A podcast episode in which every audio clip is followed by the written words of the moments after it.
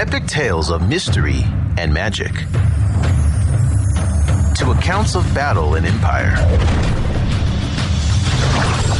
From the verses of ancient poets 关关雎鸠，在河之洲。 to the masterpieces of our times. A Light on Literature brings to life China's literary heritage and a look at the world in a new light.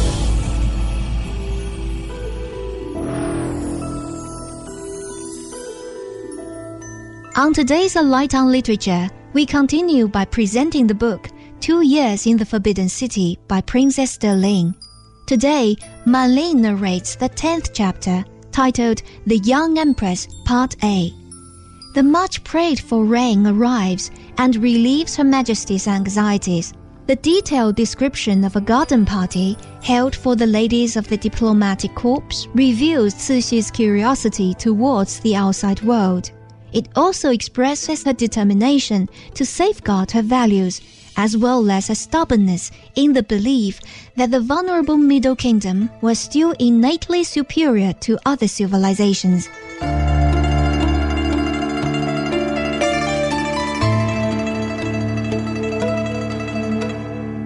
Chapter 10 The Young Empress. I thought of so many things while I was riding in my chair. It was a glorious day. I felt sorry for Her Majesty, for she was very quiet that day. Generally, she was happy and made everyone laugh with her. I thought about the branches of willow, too, but could not understand the meaning. I came out of the hall while Her Majesty was dining with the Emperor and found the young Empress sitting in a small room on the left side of the courtyard with several court ladies. When they saw me, they made signs for me to go there. I found them all drinking tea, and the young Empress said to me, I'm sure you must be tired and hungry. Come and sit near me and have a cup of tea. I thanked her and sat down beside her, and we talked of what we saw on the roads and how we had enjoyed our long ride. She said, We have still an hour's ride before we reach the Forbidden City. She also talked about the ceremony we had performed that morning and said that we must all pray earnestly for rain. I could not wait any longer, so I asked her what those branches of willow meant. She smiled and told me that willow could bring water, as the Buddhist religion believes, and that it was an old custom of the court wearing willow leaves when praying for rain. She also told me that we must perform the same ceremony every morning until the rain came. We heard Her Majesty talking in the courtyard and knew that she had finished her lunching, so we went in with the young Empress and ate what was left, as usual. I found the food very nice indeed, although it seemed rather funny without having meat. We came out into the courtyard and saw that Her Majesty was walking up and down. She said to us, my legs are so stiff riding in the chair. I must walk a little before we leave here. Are you all tired? We told her that we were not tired, so she ordered us to walk with her. It looked very funny to see us walking round and round, Her Majesty in front, and we following her. Her Majesty turned and smiled at us and said, we are just like horses taking their round at a stable. It reminded me of a circus. Li Lian Ying came and knelt down and said that it was time for Her Majesty to depart in order to reach the Forbidden City at the lucky hour she had selected. So we left Wan Shou Si. All the chairs went very fast, and after an hour's ride, we came near the palace gate. We followed the emperor's chair, taking a shorter route, and noticed the gate was wide open. His Majesty, the emperor, and the empress chairs went in, but we had to alight and walk in. There were small chairs waiting for us, As I explained before, these little chairs were carried by eunuchs with a rope across their shoulders. We came to the courtyard of the audience hall where the emperor and the empress were waiting for us. As usual, His Majesty knelt in front. Behind him was the young empress, and we knelt in a row behind her, waiting to welcome Her Majesty to her palace. She went to her room, where the eunuchs had placed everything in order long before her arrival. We held the ceremony that afternoon and evening. After Her Majesty had retired, we came back to our rooms and found that everything was in order. Our eunuchs had made up our beds already. It was very nice to have them, for we could not do our own work at all. I was so tired and my limbs were stiff. I immediately went to sleep and did not realize how long I had slept until I heard someone knocking at my window. I got up and pulled the blind away. I noticed that the sky looked dull and thought it was clouded. I felt happy and thought it might rain, and so relieve Her Majesty. I got dressed in great haste but much to my disappointment, I saw the sunshine on the opposite windows. The palace in the Forbidden City was so cold and built in such a queer way. The courtyards were small and the verandas very broad. All the rooms were dark, no electric light. We had to use candlelight. One could not see the sky except by going into the courtyard and looking up. I found that I had risen before the sun was up, and I was not quite awake yet, and thought the sky was clouded. I went to Her Majesty's own palace and found the young Empress already there. She was always the first and always looked so tidy, I often wondered how early she had to get up. She told me that I was not late, although Her Majesty was awake but not up yet. I went into her bedroom and made my usual morning courtesy to her. First thing she asked me was about the weather. I had to tell her the truth that there was no sign of rain. Her Majesty got up, dressed, and had her breakfast as usual and told us there would be no audience that morning. The emperor went to the temple, sacrificing, and there was nothing important to attend to. We prayed for three days in succession, but no rain came. I found that Her Majesty was truly discouraged and ordered each of us to pray twenty times a day. We marked a spot with vermilion powder and a little water on big yellow sheets of paper each time we prayed. On the sixth day of the fourth moon, the sky was clouded I ran to Her Majesty's bedroom that morning to tell her the news, but found that someone had told her already. She smiled and said to me, You are not the first one to give me the good news. I know every one of you wanted to be the first to tell me. I feel very tired today and wish to lie down a little longer. You can go, and I will send for you when I'm ready to get up. When I went to search for the young empress, I found all the court ladies there also. They all asked me if I had noticed the rain. We came out of the waiting room and found that the courtyard was wet, and after a while it rained very fast. Her Majesty got up, and we prayed as usual. Fortunately, the rain did not stop, but came pouring down all that day. Her Majesty played solitaire with the dominoes, and I stood at the back of her chair watching her. I saw that the young Empress and all the girls were standing on the veranda. Her Majesty saw them too and said to me, Go and tell them to wait in the waiting room. Can't they see that the veranda is wet? I went to them, but before I had the opportunity of telling them anything, the young empress told me that the waiting room was wet and that the water had gone in. As I said before, this building was very old, and there were no drains at all. Her Majesty's own palace was high. It had 12 steps, while our waiting room, which was on the left side of her palace, was built right on the ground with no raised foundation at all. While I was talking on the veranda just for a few minutes, I got quite wet. Her Majesty knocked at her glass window and told us to go in.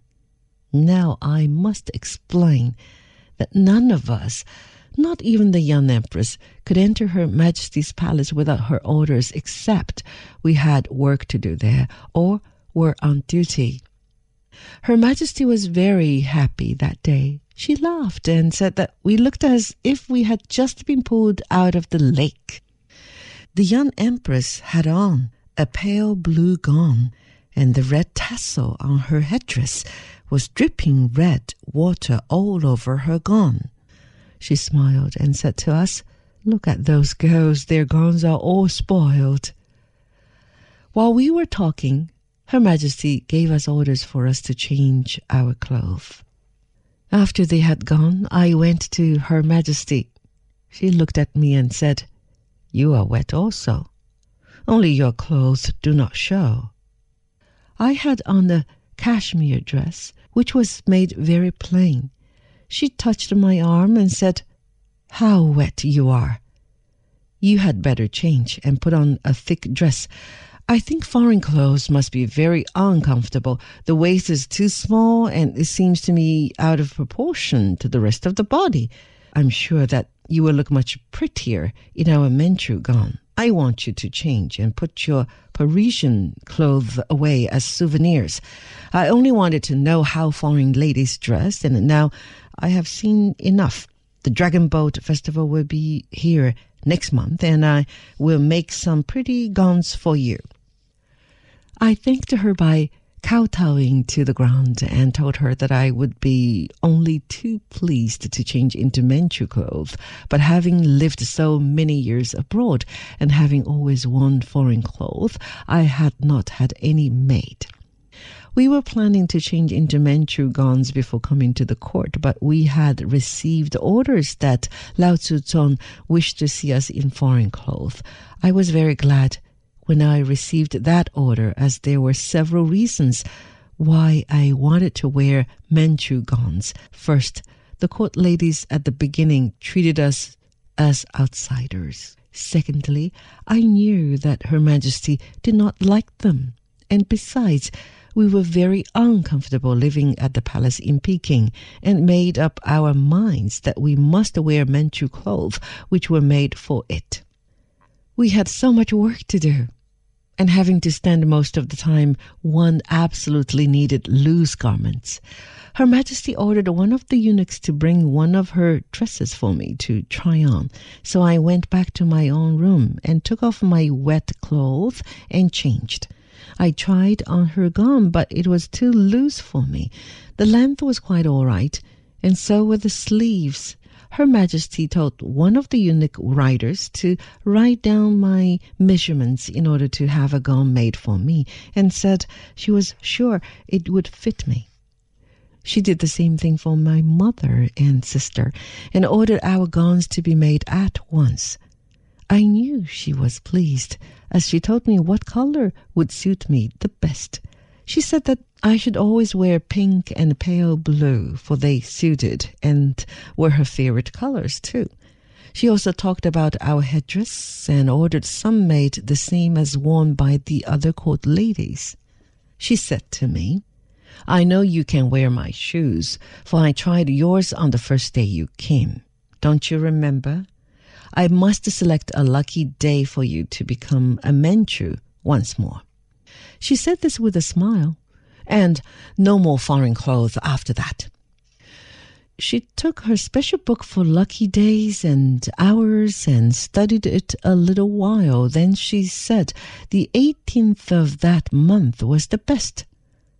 Li Lian Ying, the head eunuch, knew how to please Her Majesty and said he would give orders to have everything ready for us at that time. Her Majesty told us the way we must have our hair dressed and what kind of flowers we should wear. In fact, she was very happy arranging to make us into Manchus. A short while after, she dismissed us for the day. Ever wondered what sets China apart from the rest of the world? Do you want to know how China really works? How is China of the past different from the present? Get all the answers to your questions by visiting China Plus Audiobooks. Access a whole new world of audiobooks on our website at chinaplus.cri.cn slash podcast. Explore the philosophy, spirit, and story of the Chinese people. It rained for three days without stopping. The last day the emperor came back and all ceremonies ceased. Her Majesty never liked to stay in the Forbidden City, and I was not a bit surprised, as I hated the place. We had to use candles to dress by in the morning, as the rooms were in absolute darkness even in the middle of the afternoon. It rained so much that finally Her Majesty said that she would return to the Summer Palace the next day, whether it was raining or not, and we were all very glad to go. We returned to the Summer Palace on the 7th. It was a dull day, but no rain. We packed everything in just the same way we had done when we came and stopped at Wan Shou Si and had our luncheon. That day, we commenced to eat meat again. I noticed that Her Majesty enjoyed her meal very much. She asked me if I liked the food without meat, and I told her that everything was nicely done and that I enjoyed the food very much, although without meat. She told me that she could not eat that kind of food and enjoy it, and that if it were not necessary to make sacrifice, she would not have abstained. The first garden party of the year was given by the Empress Dowager to the ladies of the diplomatic corps in the fourth moon.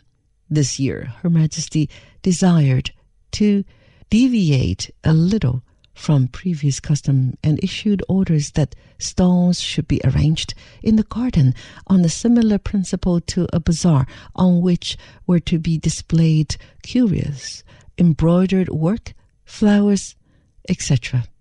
These were to be given as presents to the guests. The guests were Mrs. Conger, wife of the American minister, Mrs. Williams, wife of Chinese Secretary of the American Legation, Madame and Mademoiselle de Carcer, wife and daughter of the Spanish minister, Madame Uchida, wife of the Japanese minister, and a few ladies of the Japanese legation, Madame Almeida, wife of the Portuguese charge d'affaires, Madame Gannet, wife of the Secretary of the French Legation, the wives of several French officers, Lady Susan Townley, wife of the First Secretary of the British Legation, two ladies from the German Legation, wives of German officers, and wives of a few customs officials. On this occasion, Her Majesty selected a most beautiful gown of peacock blue, embroidered all over with phoenix. The embroidery was raised, and each phoenix had a string of pearls two inches long sewed into its mouth. Whenever Her Majesty stirred, these strings of tiny pearls moved forwards and backwards, and it made a very pretty effect. Of course, she wore her jade phoenix on her hair as usual, and shoes and handkerchief embroidered with the same pattern. My mother wore a lavender silk gown trimmed with silver braid. Her hat was of the same shade with plumes to match. My sister and myself wore pale blue Chinese silk gowns with insertion and medallions of Irish crochet and trimmed with tiny velvet bands. We wore blue hats with large pink roses. All the court ladies dressed in their most picturesque gowns, and it was a very pretty sight to see the procession walking to the audience hall. Her Majesty was in her happiest mood that morning, and said to us, I wonder how I would look in foreign clothes. My waist is very small, but uh, wearing this kind of loose gown, it will not show.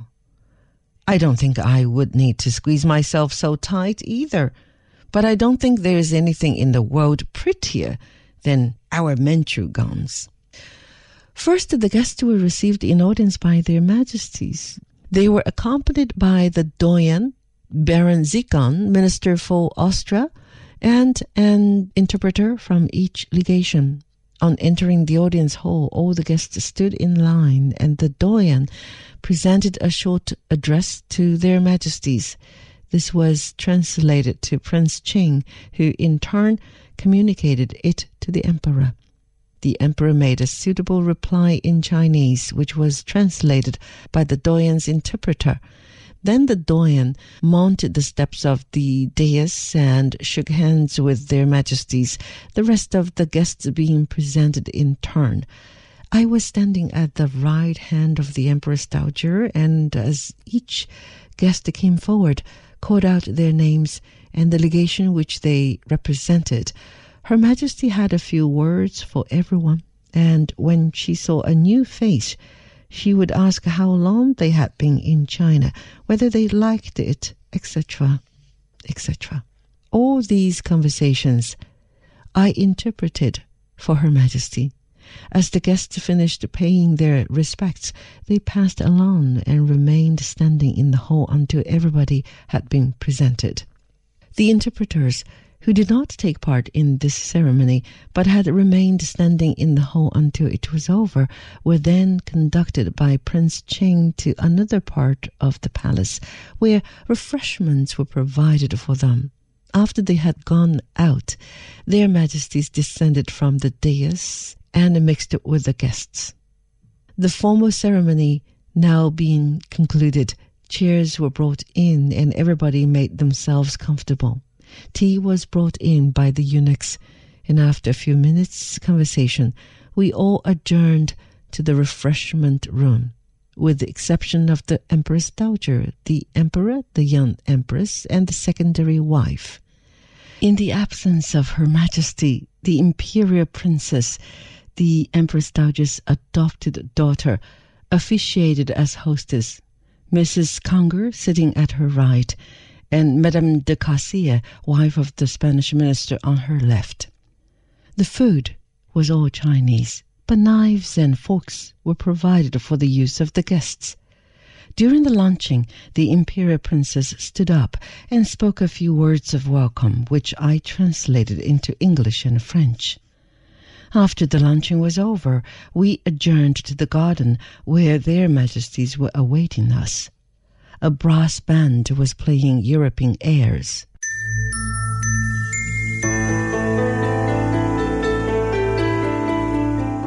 And that was from the 10th chapter of Two Years in the Forbidden City, written by Princess De Ling and narrated by Man Ling.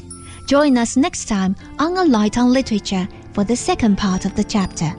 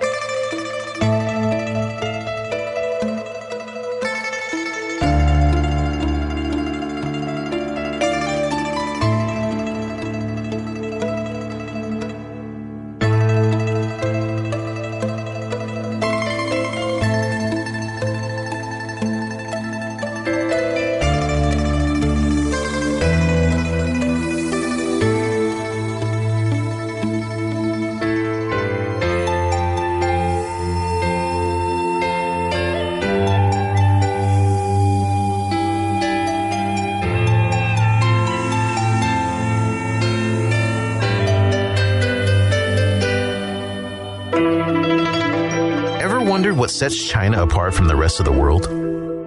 Do you want to know how China really works? How is China of the past different from the present? Get all the answers to your questions by visiting China Plus Audiobooks. Access a whole new world of audiobooks on our website at chinaplus.cri.cn slash podcast. Explore the philosophy, spirit, and story of the Chinese.